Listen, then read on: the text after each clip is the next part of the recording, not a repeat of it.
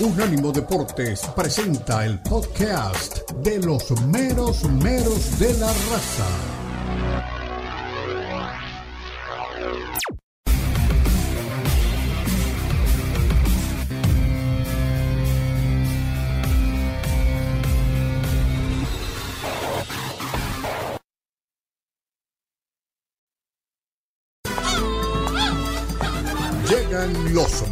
Meros meros de la raza. El poeta Leo Vega, Omar Orlando Salazar y Lalo Leal nos brindarán una perspectiva suspicaz sobre los últimos acontecimientos en la Liga MX, las principales ligas de Europa, América Latina y la MLS, porque son los meros meros de la raza en Unánimo Deportes.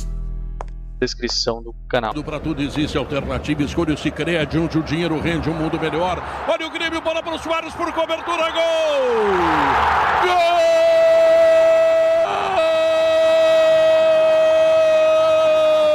Gol! O quinto maior gole- goleador do mundo. O quinto maior goleador do mundo trazido para a arena, para o Grêmio, para fazer sua torcida vibrar. E foram necessários apenas três minutos para ele marcar o primeiro gol. Luizito Soares. Luizito Soares por cobertura. A velha categoria do centroavante do Grêmio. A velha categoria do centroavante que ganhou o mundo com seu grande futebol. Ele está fazendo 1 a 0. O Grêmio começa a ganhar. Luizito Soares, ele é o ¿Qué nome do gol. Bienvenidos, arrancan así los meros, meros de la raza de este viernes 20 de enero. Y la verdad que José Villalobos, la verdad me sorprendió. Ahí estaba el relato del primer gol de Luisito Suárez en su debut con el gremio para consagrarse campeón gaullo. Triplete. A los dos minutos marcó el primero, 35 años y contando. Y como decía Lomar Orlando, brasileño en ese relato, porque qué bien que relata realmente este gaullo, es el quinto goleador histórico del fútbol mundial. Y pensar que había gente que decía que estaba liquidado. Gracias, José, pero vamos a meternos en el fútbol nuestro de cada día.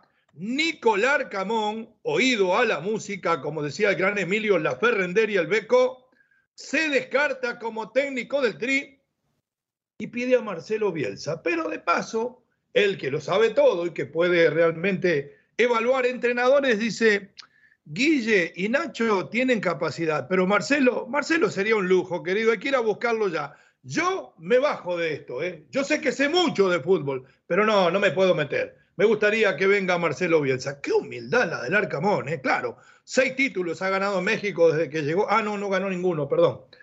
Este sí tiene humildad. Diego Coca, que ha probado ser de los mejores.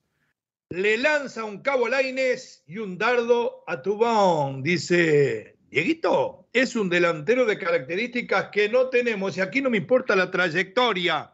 Aquí no me importa lo que pasó antes. Hay que probar cada día que uno está para jugar o la puerta está muy cerquita. ¿eh? Se calentó Coca, parece que hay problemas con Tubón. Hablando del fútbol regio, Víctor Manuel Bucetich defiende las megas contrataciones, como las que hicimos aquí cuando fuimos a buscar a Lalo. Dice que los grandes equipos del mundo invierten mucho dinero para ser campeón. Y pregunto yo, ¿solo billete se hace esto? ¿O Pachuca demuestra lo contrario? Las águilas, esta sí que es buena, ¿eh? siéntese si está parado. Las águilas reclutan jugadores para la selección mexicana, dijo mi hermano Santiago Baños. El América hace todo lo posible para convencer a Cendejas. Es un gran jugador. Y si yo estuviera en selecciones, no lo dejaría escapar. Pregunto, hablando de selecciones, ¿dónde está el director deportivo Jaime Ordiales? Otros le hacen la tarea. ¿Dónde está la reconstrucción de la selección a un mes de acabada la Copa del Mundo donde Leo Messi, como lo adelantamos, levantaba el magno trofeo? ¿Dónde están las reformas? Por ningún lado, por ningún lado. El Toluca visita al rebaño y quiere hacerle una diablura. El escuadrón de Paunovic no le teme al diablo, aún sin mi sobrino. Habló Leo y habló Bélico. Los dos van a estar aquí. El América en crisis de resultados se enfrenta al Puebla de Eduardo Arce. Tengo unas declaraciones de Ricardo Sayas, director deportivo del Puebla de hace algunos días, pero son muy importantes. Él nos va a explicar por qué contrataron a Eduardo Arce cuando salió Nico Larcamón. Vuelve el Madrid de las remontadas y se venga del submarino amarillo. Con mucho sufrimiento ganaron los merengues, pero siguen las dudas. ¿Está montado en el tobogán el equipo de Carleto, como decíamos hace algunos días? El Barça de Xavi gana, gusta y golean Ceuta. Ya son unos hijos de Ceuta ahora. ¿eh? Ceuta los, les abrió los brazos. El equipo catalán disfruta el viento de cola que le dejó la victoria clásica. El Paris Saint-Germain gana ante los amigos de Cristiano. El bicho anota y es declarado MVP. Leo y CR7 se volvieron a ver las caras en un partido que no fue tan amistoso. Me gustó los abrazos que se dieron, pero principalmente los que nunca salen. En el eh, camino del silencio, como llamamos, ese que lleva del vestidor a la cancha, se dieron un abrazo verdaderamente de amigos. Vamos a contarles qué nos regaló el juego, si era lo que esperábamos o no. Que me cuenten, mis queridísimo operador, eh, José Villalobos, si ya tenemos gente para ahí, me imagino que estará por ahí el gran relator Omar Orlando Salazar. Bienvenido, don Omar, ¿cómo le va? ¿No está? Pruebo entonces, pruebo entonces con Lalo Leal. Don Lalo Leal. Ahí me escucha. Ah, ahí me escucha. Sí, ahora lo escucho. Ahora sí me escucha. Lo que pasa es que esto es duro, la tecnología a veces nos atropella. Poeta, ¿qué tal? De nuevo el saludo para usted, para Lalo, para toda la audiencia. Omar Orlando Salazar, brasileño, ahí relatando el gol de Suárez, igualito a usted, le copia. Le copia. ¿Ah, ¿En serio? Ah, no me diga. Ah, no lo he escuchado. En la salida póngalo, José, para que vea cómo este hombre le copia a Omar Orlando. bueno, voy, voy, a, voy a mirar exactamente que, cuál es el, muchacho que, que hace nuestra huella. No, eh ya es más o menos como usted, no es tan muchacho. Ah, vive, vive, digamos. que yo me creo muchacho todavía, no. No, usted es muchacho, sí, sí. Óigame, no, eh, pues el tema de, de, Cristiano Ronaldo y de Messi ayer en ese partido, pues fue prácticamente un partido de exhibición, no es un partido como para, para, para hacerle una cosa especial, pero bueno, pero de todas maneras, lo importante sí es eh, saber que, que por lo menos tenemos a este par de monstruos todavía en actividad y seguramente que lo vamos a tener por, por un larguito tiempo más. No sé cuánto. No, no, Cristiano con lo que mostró ayer en este nivel le pintó la cara al Paris Saint-Germain, que supuestamente es uno de los candidatos a, Champions. En Arabia Saudita juega sin entrenar con lo que mostró ayer. Mire lo que le digo. Ayer hice el seguimiento del suramericano sub-20 eh, que se juega en Colombia, clasificatorio para el Mundial de la categoría en ah, Indonesia. mire, ni sabía que se jugaba. ¿Y, la verdad le digo, dígame nombres nuevos. estoy preocupado. Quedo preocupado porque fuera de Brasil, fuera de Brasil, eh, yo no veo ni a Perú, ni a Paraguay, ni a Colombia que fueran los debutantes ayer. Hay que esperar por Argentina. Bueno, pero, de, eso nunca, de eso nunca podemos esperar nada. Hay que esperar que debute Argentina. Sí, pero a ver, Paraguay hace rato viene con un déficit no nada. Paraguay, de fútbol, no Colombia, no mundiales. tenés que esperar qué hace Brasil y Argentina, lo demás no existe. Nosotros tampoco. Eso no es nuevo. Claro, hay que esperar cómo viene la mano con Uruguay, no creo que vaya a cambiar. Tampoco existe, yo los conozco, los cuales son casi todos de Peñarol, vicecampeón de la Libertadores Sub-20, de, la Intercontinental, ganaron la Libertadores y perdieron la Intercontinental con Benfica, pero no pasa nada, no pasa nada. Brasil y Argentina, lo demás Brasil a la cueva, sí, a la cueva. Lalo tiene para hablarle más. Lalo, Lalo, no me diga que usted también está preocupado con lo que vio del Madrid. Dígame, ¿cómo le suena? ¿Cómo le late? Cortita, póngame una puntita nada más. Esto de Nicolás Arcamón que le anda designando técnico a la Federación Mexicana. Pero estos argentinos, ¿qué se creen? ¿Que porque salieron tres veces campeones del mundo nos pueden decir qué hacer a nosotros los mexicanos? Dígale la verdad, que ya me calenté yo, mi querido Lalo. ¿Cómo está mi querido Leo, mi querido Mar? Muy, pero muy buenos días. ¿Qué se cree Nicolás Arcamón? Como que Muchacho. Ah, no, perdón, perdón. Muchacho. ¿eh? Ayer hizo un mes. ¿Por qué siempre cantarán así como lento? ¿Por qué? Está raro, ¿no? Una herencia que, que tenemos de la, de la tarantela italiana, del bandoneón alemán y el tango. Después le explico por qué los rioplatenses somos tristes. Ah, muchas gracias. muchas gracias. Pero qué, qué poder agarró Nicolás Arcamón, que se las da del importante. Pero pregunto, ¿Quién carajo es Nico Larcamón? Lo tengo que decir con todas las letras. ¿A quién le ganó este pibe? Creo que ha ganado un partido de liguilla y ya. Mañana. Falta que hable Gerk ahora y diga que quiere un técnico para la selección. Ya con eso me completó. Se la creyó Nico Larcamón porque en su momento lo llegaron a nombrar como candidato para lo nombró usted. selección. No sea No, falso. no. Lo nombró usted. Yo solo nombré a Omar lo apoyó. yo solo nombré a Benjamín Mora y a Diego Coca como candidatos únicos para dirigir al Tri. Pero yo la vi. Bueno, perfecto. Yo tengo mi candidato para dirigir al Tri y no es Miguel Herrera. Mire lo que le digo. Se lo voy a decir después de la pausa que vamos a escuchar al gran Nicolás Arcamón. Estamos con este ritmo alegre, de polémica, jocoso, pero a la misma vez le damos profundidad, porque la vida es eso, ¿eh? Es sentido del humor, es eh, un poco de morbo para que usted se divierta, pero después metemos el cuchillo a fondo en el análisis profundamente, no le quepa duda. Sí, gracias a Dios es viernes y arrancan así los meros meros. A ver, José, suelte a Lomar Orlando brasileño si lo tiene por ahí. Alternativa, escolha cria de onde o dinheiro rende um mundo melhor. Olha o Grêmio, bola para o Soares por cobertura, gol! Gol!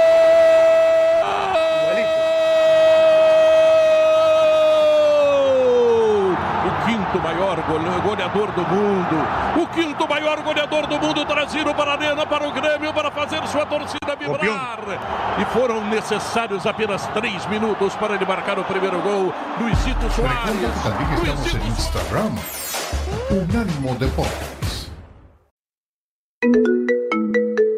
Expresa tu pasión por el fútbol, charla, discute y pregunta a tus amigos de los meromeros de la raza. Llama ya al 305-600-0966. 305-600-0966. Opina desde cualquier parte del mundo vía WhatsApp 305-600-0966.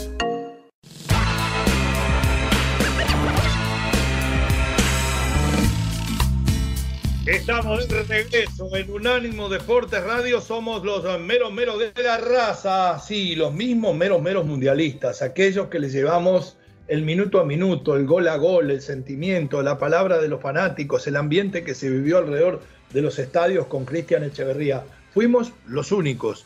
Y no es por vanidad, es por orgullo. Como decíamos en un artículo que subimos de haber hecho un trabajo con el gran Cristian Echeverría, el verdadero periodista que viajó al Mundial y haber vivido una experiencia inolvidable y única, que no la habíamos vivido en ninguna otra Copa del Mundo. Pero también vivimos cosas dolorosas, como la eliminación de la selección mexicana. Y esto sabe cómo me hace acordar a mí, y ustedes que tienen experiencia en esto, cuando un matrimonio se va a divorciar, todo el mundo opina. La suegra de los dos lados, los amigos, los bandidos que andan alrededor eh, viendo a ver cuándo suelta, ¿me entienden? Porque ella sigue siendo linda. Eh, esto es lo mismo. En el fútbol pasa igual.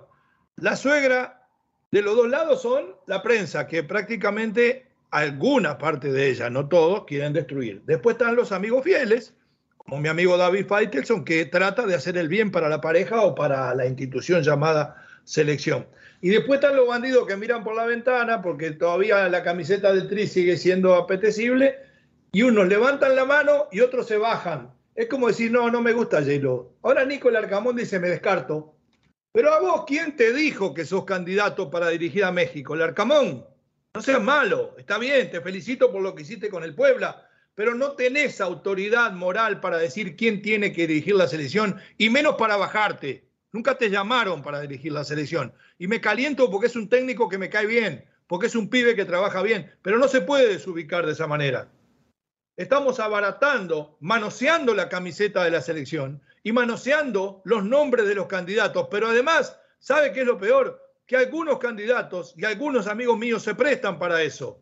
Eso es lo que más me duele, pero además, esto es culpa de los dirigentes que no toman el toro por los cuernos, que feo los cuernos, pero bueno, los toros tienen cuernos, y decretan, señores, acá están primero los cambios que hay que hacer. Se reestructura, cinco extranjeros por equipo, en el ascenso solamente tres. tiene que volver la regla donde los menores de 20 años tienen que jugar por lo menos una cantidad de minutos. La selección tiene que tener determinada cantidad de partidos en el exterior contra equipos fuertes en el año. Hay un comité de asesores por encima del entrenador, porque Ordiales no puede asesorar ni supervisar a nadie. Y este es el técnico. Eso es lo que tendrían que haber hecho y no lo hicieron. Se juntaron solamente para decidir y levantar la mano los de la Junta de Dueños para que John de Luisa siga al frente de la federación. Entonces los tipos como Nicolás Arcamón se sienten con autoridad de decir lo que hay que hacer. Escuchemos y, aclaro, ¿eh? lo aprecio y lo admiro en su trabajo al Arcamón, pero hay cosas y terrenos donde no hay que meterse. Adelante. Yo sinceramente hoy estoy, estoy muy a gusto y muy, muy claro en todo, lo que, todo el compromiso que tengo para, este proyecto. Sinceramente creo que hoy la selección de México este, necesita eh, un perfil eh, distinto al, Obviamente me creo competente, me un sueño y, un, desafío muy... Y creo que lo haríamos muy muy bien, pero oh. realmente hoy no, no creo que la selección de México necesite un perfil de entrenador como, como yo, sino más bien eh, con toda la responsabilidad que, va a asumir hoy quien, quien esté al frente de la selección, entendiendo que, al final del camino lo espera un mundial nada más y nada menos que en condición de local. Creo que la figura que, asuma ese, ese, reto tiene que tener mucha experiencia y, sobre todo muy buena, muy buena gestión, mucho más allá del campo de juego. Eh, y en ese sentido prefiero estar mucho más enfocado en esto. Hoy es el lugar en el que quiero estar y, quiero estar una buena cantidad de años, así que Dios mediante así se dé y el que asuma, desearle de todo corazón que le vaya, le vaya espectacular, porque que le vaya bien a la selección hace de que a todos nos, nos vaya muy bien. Sea, sea Guillermo, sea Nacho, escuchaba también la posibilidad de, Marcelo, sería, sería algo espectacular también el hecho de que Bielsa pueda estar eh, trabajando en, el mismo país que uno, sería... Bien, hasta ahí la palabra de Nicolás Camón. Me bajo de la selección, pero después dice, estoy seguro que la romperíamos. No es seria la, la declaración. Y después empieza a, descalificar o a calificar de acuerdo a su convencimiento. La declaración era la del primer momento. Estoy comprometido con este proyecto y no opino de selección mexicana. Le deseo lo mejor. ¿Estoy equivocado yo en calentarme de esta manera? Los escucho. Bueno, lo que pasa es que en el caso del Arcamón, primero aplaudo que él termine eh, yéndose a un costado para no tomar o no ser por lo menos candidato, bajar de la nube a aquellos que lo han puesto de candidato. En Pero él mismo dice que sabe que la rompería. Él también entonces dice estoy a altura del trabajo. Mire que para mí es un doble discurso. Es hipócrita lo del Arcamón. Sí, pero voy a eso, voy, a, voy al tema de, de la postulación. Creo que él reconoce que ese es un cargo demasiado fuerte, muy pesado. Más que el reconocimiento es saber que se mete en camisa de once varas, porque la verdad es que quien llegue allí, así sea el más de los honoríficos de los técnicos, el que más tenga títulos, va a recibir cuestionamientos serios, muy, pero muy críticos de parte de la prensa y de la afición mexicana. Eh, para mí, el tomar un cargo de esos en la selección es realmente eh, estar sabiendo que en algún momento tiene la maletita lista. Todos lo sabemos en los técnicos, pero en la selección mexicana mucho más, porque no perdonan una. Pero yo insisto que el tema de. No, le perdonaron siete goles a cero. A, en el tema de selección. para, perdonan cualquier cosa. En el tema del fútbol mexicano, yo tengo un axioma. Y es un axioma y es una verdad que no se puede cambiar. O es mi verdad, es mi opinión, con el respeto de los demás. Me parece que el futbolista mexicano carece de jerarquía y mientras no tenga jerarquía difícilmente va a tener un técnico que lo pueda sacar adelante. Señores, 305-600-0966, ¿están de acuerdo con Omar Orlando Salazar de que el jugador mexicano carece de jerarquía y es un pelagato? Ya se pueden expresar. Lo escucho, mi querido Lalo. También se postuló el Tuca. Dice que él lo llevaría más allá de octavo. No ganó un pinche partido cuando estuvo de interino, Lalo. Y recordarás que el Tuca Ferretti en algún momento mencionó que prefiere ser barrendero a que director técnico de la selección mexicana. Qué comentario, ¿no? Gracias a los barrenderos. Otro hipócrita. Nuestras Además. ciudades están impecables, limpias, hermosas. Gracias a ellos. Créeme que es una labor mucho mejor y mucho más noble que ser técnico Pero y además, robar. los barrenderos inspiraron una película en el más grande actor cómico del mundo de todos los tiempos, Sí. junto a Charles Chaplin. Ay, ¿eh? iba a decir cantinflas. No, Cantinflas junto a Charlie Chaplin, para mí Ah, son claro. los comediantes más grandes que hay. El barrendero fue un clásico, sigue siendo un clásico. Le falta respeto con esa declaración. Le falta mucho respeto. Además, Habían barrenderos- chulas en esa película, me acuerdo. Sí, ¿te acuerdas? Que entraba a la regadera el cantinflas. Era tremendo el barrendero, ¿eh? Era, era, era picarón, era picarón ese barrendero. Y te das cuenta que son hombres que se ganan su salario, no como los técnicos que apenas le pueden ganar a Arabia y cobran millones y millones y millones de dólares anuales, con todo y bono, con todo y aguinaldo, con todo y prestaciones. Bueno, y con Caroni todo- no le pudo ganar a Arabia, ¿eh? Cuidado. Eh, eso sí, eso sí, eso sí. Bueno, pero ya después, ahí ya después, alguien metió mano, alguien metió mano. Y ¿Quién, por fue- ejemplo? Y todo fue mucho más fácil, ¿no? Para la selección de Argentina, ¿no? Ya todo fue mucho más fácil, los penales, ya todo fue mucho más sencillo. Y para México, ¿no? Para México se quedó en el camino. Me dice Colombo que lo saque de la parrilla de la semana que viene de la provincia. Ah, chascarrillo, chascarrillo. Ser una, ser una bromita de viernes. una Siga con esa bromita. Pero son tres los candidatos en estos momentos. La prensa mexicana de tener a muchos candidatos extranjeros, ya solo se quedaron con tres. Tuca Ferretti, Miguel Piojo Herrera y Almada. Los tres únicos candidatos en este momento para dirigir a la selección mexicana. Después de la pausa le voy a decir quién es mi candidato para mandar en la selección mexicana porque ya no me lo aguanto más. Somos Unánimo Deportes Radio, somos los meros meros de la raza. Viernes 20, señores, de enero. Se cumplen un mes y dos días de la consagración al biceleste allá en Doha, Qatar, en nuestra nueva casa. Realmente parece un sueño porque fuimos la única persona que del principio dijo en este show de que el mundo le debía el mundo le debía una copa a Messi y que el albiceleste iba a ganar. A veces acertamos. Pausa, ya volvemos.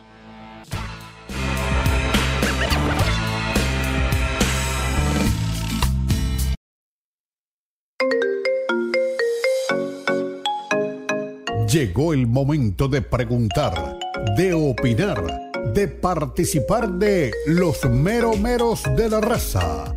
Llama ya 305-600-0966. Puede ser llamada regular o por WhatsApp 305-600-0966. 305-600-0966.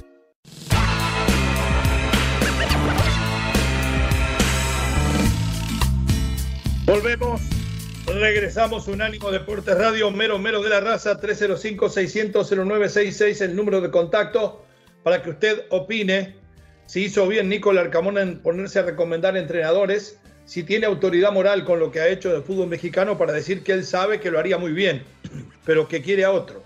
Y ese otro, según él, es Marcelo Bielsa. Y le voy a decir una cosa, y escuche bien, yo también quiero a Bielsa.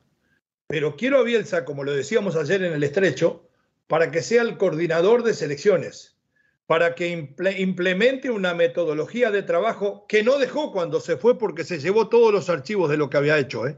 No se olviden de eso. Cuando estuvo en México se fue y no dejó nada, ni la computadora. Bueno, esta vez que venga y ponga todo sobre la mesa. Diga, señores, comité eh, de notables, donde puede estar eh, Manolo Lapuente, donde puede estar no sé si Ricardo La Volpe, porque iban a discutir 15 días, donde pueden estar otros. Vamos a nombrar el técnico de la selección mayor, pero vamos a nombrar también los técnicos de las selecciones juveniles para que trabajen todos dentro de una misma metodología y apoyados en lo que queremos nosotros como identidad de juego. ¿De dónde nace la identidad de juego? De la idiosincrasia, de la genética del jugador y del fútbol que se practica en su liga. No hay más invento. No vamos a hacer jugar a los mexicanos como alemanes. No podemos. Son mexicanos. Ni a los uruguayos como brasileños. Los brasileños son únicos. Eso está claro. ¿Por qué digo? Porque si Bielsa fuera el técnico, lamentablemente por más que en algún momento le fue bien con Chile, ha tenido malos resultados que lo han marcado para siempre, como haber dirigido la mejor selección argentina después de las que ganaron los mundiales y arruinarla en una Copa del Mundo. Entonces, que sabe trabajar, no cabe duda. Que conoce los métodos, tampoco cabe duda. Y de que puede enseñar, mucho menos. Yo le daría un proyecto de ocho años y que afinen bien para poner al entrenador. Ese es mi punto de vista. ¿Qué piensan ustedes de eso? Y después vamos a seguir más adelante con Diego Coca, pero quería dejarle mi punto de vista en la mesa. ¿Les gusta esa idea? Después el técnico, que sea el que decidan y cada uno de nosotros tendremos un preferido, ¿no? Hombre, se ha hablado mucho de Marcelo Bielsa. Y yo creo que Marcelo es un gran entrenador, para mí de los mejores que tiene el mundo. Pero vuelvo y digo sobre lo que manifestaba con anterioridad me parece que, que llegue con toda la prosapia del mundo, con todo el linaje, con los títulos más eh, abundantes, con el conocimiento que sea más profuso, con el que usted quiera, de los técnicos de arriba, de élite. Ninguno va a poder en México, ninguno. Sencillamente porque, vuelvo y digo, falta jerarquía. Es muy complicado. Yo no digo que no la pueda adquirir, pero será con el paso del tiempo. Por ahora, lo más conveniente para México es un técnico de casa, es un técnico que conozca exactamente lo que pasa muchas veces incluso al interior de la misma federación y que sepa manejar los caprichos eh, que muchas veces terminan siendo eh, terquedades de parte de los directivos. Entonces, ese técnico que conoce ese tema, que conoce la idiosincrasia del fútbol mexicano, que tiene también conocimiento, para mí se llama Miguel El Piojo Herrera. Tiene que ser Miguel El Piojo Herrera. Mi querido Lalo, es como dice Omar, los jugadores mexicanos son malos y punto, no los arregla nadie. No, no, no, jamás, jamás. Hemos tenido jugadores importantes, jugadores que han trascendido a nivel internacional. Hay que, hay que buscar un poco. Como Orbelín, por ejemplo, ahora. Como Orbelín, como Orbelín Pineda, como Chicharito, como Hugo Sánchez, como Márquez. Hay que, hay que seguir las bases que tú comentabas en, en una tesis que, que realizabas aquí en el programa, de tratar de crear un ADN mexicano que es el mismo ADN del boxeador mexicano. Claro, pero que esté identificado con su idiosincrasia, su genética física. Eh, el jugador mexicano es muy liviano, no es un jugador fuerte, pero es un jugador resistente, que tiene dinámica. Y ojo, y aquí le voy a decir una cosa, no tiene fenómenos, pero no es de mal pie jugador mexicano sabe tratar la pelota. Eh, no es de un nivel superlativo, pero no es un tronco. Entonces hay que empezar a, edificar sobre las bases reales que tenemos. No querramos hacer el equipo del Cholo Simeone con la selección mexicana. O no querramos hacer la Italia campeona de todo. Eh, eh, por ahí tiene que empezar. Por eso decía que un tipo como Bielsa, que analiza, que estudia, no como el otro loco que vino a decir que este es eh, no sé cuánto, 7, 1A, B, la fibra, eso son bobadas, son tonterías. Un tipo como Bielsa que sabe y que diga quién es el técnico y que diga, así vamos a trabajar, así vamos a jugar y así vamos a escautear los jugadores de ambas márgenes de, del Río Bravo. Me parece que por ahí pasaría, ¿no? Sí, claro, claro, es técnico, lo dices bien liviano, muy inteligente, aguerrido, y lo dice nuestro himno, un soldado en cada hijo te dio, dice el himno mexicano. Entonces somos personas que luchamos hasta el final y necesitas a un técnico que sea capaz de motivarte a ese nivel. ¿A quién pondría yo de inmediato? Y no va a pasar nunca a Javier el Vasco Aguirre, pero no va a pasar. Estoy de acuerdo. Podría ser el Vasco Aguirre supervisado por Marcelo Bielsa. Bueno, perfecto. Vamos a escuchar qué dice Diego Coca porque parece que quiebra una lanza por Diego Laines. No lo menciona. La pregunta la hace el periodista de TUDN y él contesta, es un delantero de las características que no tenemos. Cuidado. Adelante con Coca 0, por favor. Ah, Coca 2. Buscar los mejores jugadores que crea que pueden rendir en el fútbol mexicano. No me interesa ni la edad, ni la trayectoria, ni el recorrido a mí me interesa que vengan y que rindan. Esto es por rendimiento. Así que los jugadores que, estén en Tigres y rindan seguramente van a seguir y los que no, no. Para mí esto es claro. Es un equipo con mucha exigencia, es un equipo que tiene que rendir cada partido y los que estén a la altura estarán con nosotros y los que no trataremos de trabajarlo para que estén a la altura. Estamos recién iniciando y a mí lo que me importa es Tigres, no me importa otro. ¿Le gusta Son jugadores eh, importantes. Si nos cierra para el equipo, y es una característica que no tenemos, Tigres está abierto a incorporar esa clase de jugadores. Sin duda que es un delantero determinante. ¿Él lo tiene? Guiñac también. La idea es que se complementen, que se ayuden. Eh, Ahí habla de Ibáñez ahora. Creo que para mí es un desafío hermoso tener la cantidad de, de jugadores con características tan importantes, estas herramientas que tienen para que uno interprete Hasta ahí cuál es la mejor manera. de Diego Coca. y en qué- Le gusta un jugador de las características de Laines. Eh, habla de Ibáñez en su llegada y que es tan bueno como Gignac. ¿Va a jugar 4-4-2 con Gignac e Ibáñez? Y puede ser por eso que esté mirando de reojo a Laines alguien que puede crear el desequilibrio, por ejemplo, por derecha en el mano a mano con Quiñones por izquierda para que sea nuevamente un equipo prácticamente invencible. ¿Le serviría a Laines a lo que quiere Coca? Los escucho. Yo me acuerdo de Laines cuando estuvo en el América y estuvo, yo creo que en algún momento bien, pero después bajó, bajó su, su capacidad. Eh, no significa que, que esa sea su tónica, que esa sea su constante. Hay jugadores de altibajos. A lo mejor Coca le ha visto lo muy positivo que puede ser para que, como usted menciona, en ese cuadro, entonces se ponga dos hombres en punta y acompañe él por un extremo. Creo que puede ser, a lo mejor termina funcionando con Coca. Además, hay jugadores que con un técnico no funcionan, con otros sí. De pronto con Coca funciona mejor. Puede ser. Mi querido Lalo, ¿cuánto pagó en la época de Miguel Herrera, creo que fue Tigres, por, eh, por Sebastián Córdoba? Uy, ¿te acuerdas? Por Sebastián Córdoba pagó 8 millones Híjole. de dólares a las poderosísimas águilas. Y lo del tiene en la banca y le va a traer a Laines. ¿Qué va a hacer con esos ocho Pero a ese muchacho lo endiosaron, ¿saben? A ese muchacho. ¿A cuál de los dos? ¿A Laines o a Córdoba? Lo endiosaron, a Córdoba. A Córdoba lo endiosaron. Yo, yo recuerdo que que querían venderlo, ya Europa era el jugador para exportar del fútbol mexicano. Córdoba. Miguel por encima de Laines, recuerda. Bueno, usted dijo que el otro Benedetti era 100 veces más que Laines y es más o menos lo mismo. Pero es, pero es exactamente lo que le digo. Con un técnico funcionan, con un, con un equipo funcionan, con otro equipo no.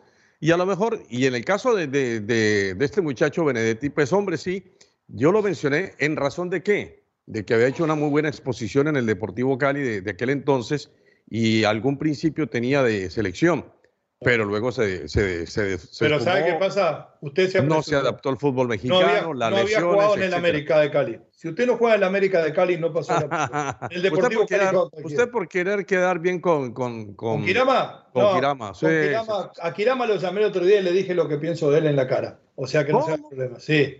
Eh, nos vamos a la pausa. Al volver de la misma, habla Víctor Manuel Bucetich y dice: aquí lo que importa es la lana, ¿eh? Somos Unánimo Deportes Radio, somos los meros meros de la raza. Ya regresamos.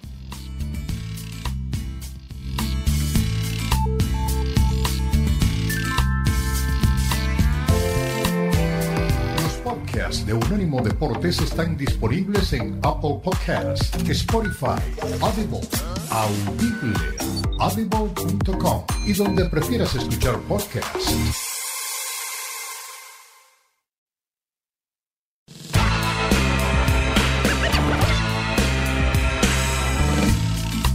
Estamos de regreso. ¿eh? Escasos 12 minutos para entrar en imágenes para todos ustedes. Prepárense.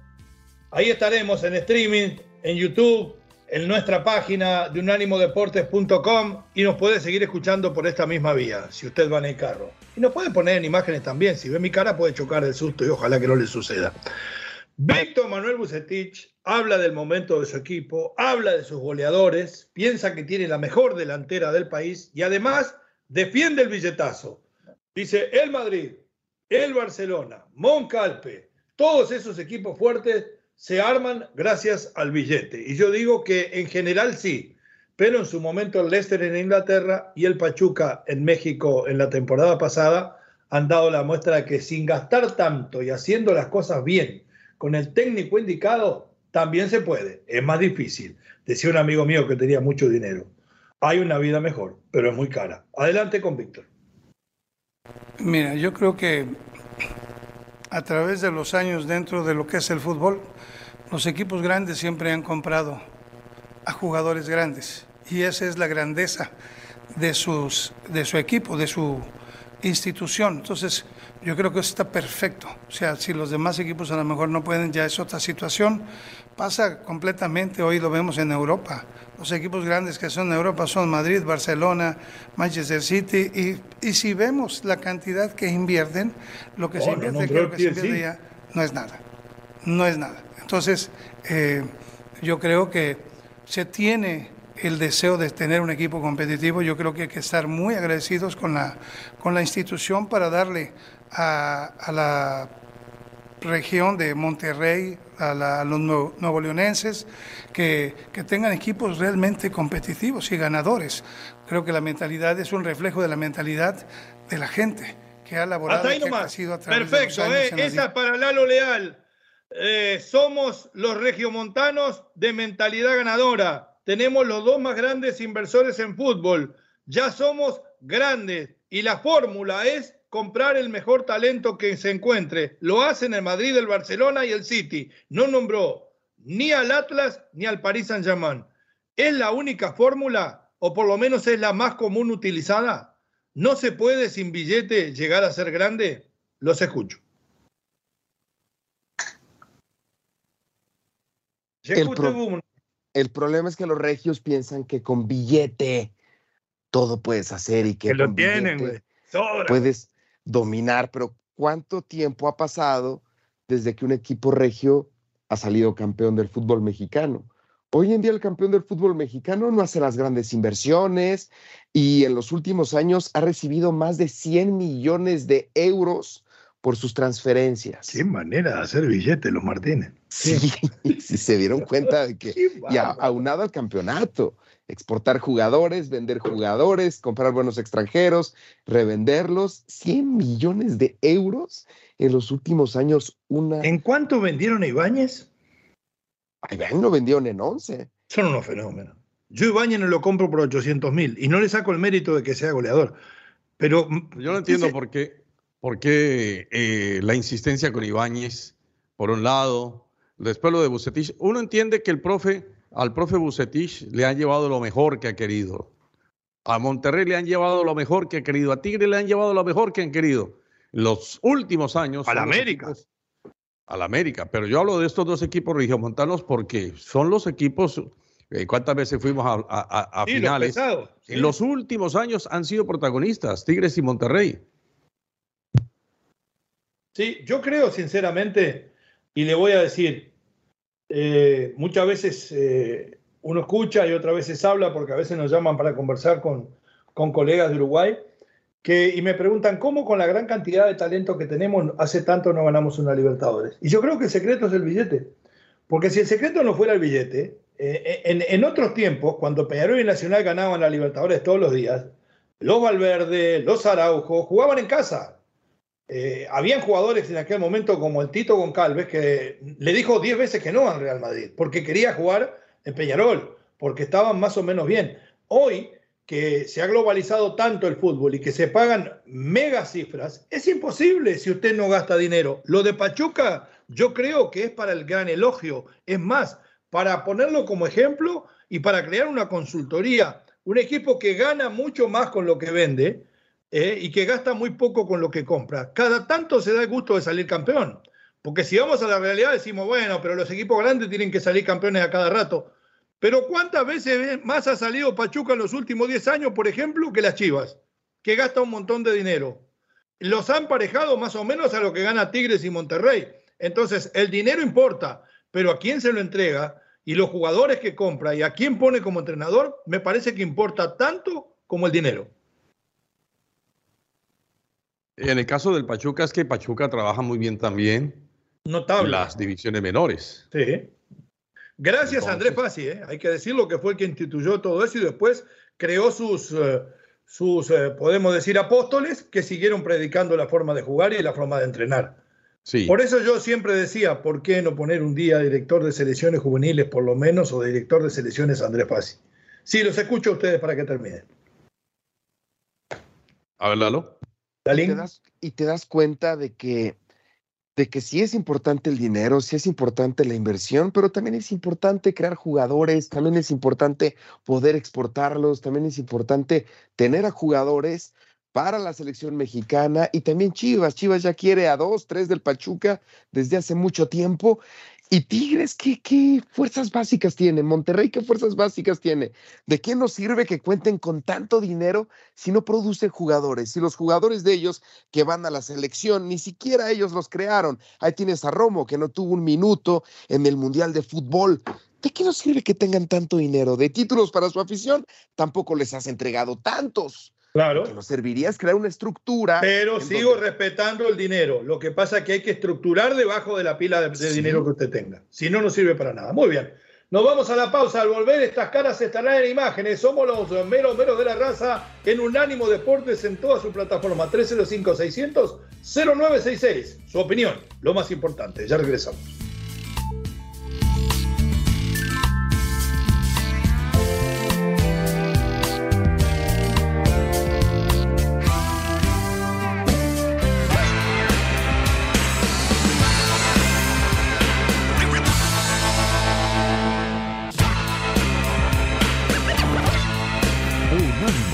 Deportes Radio.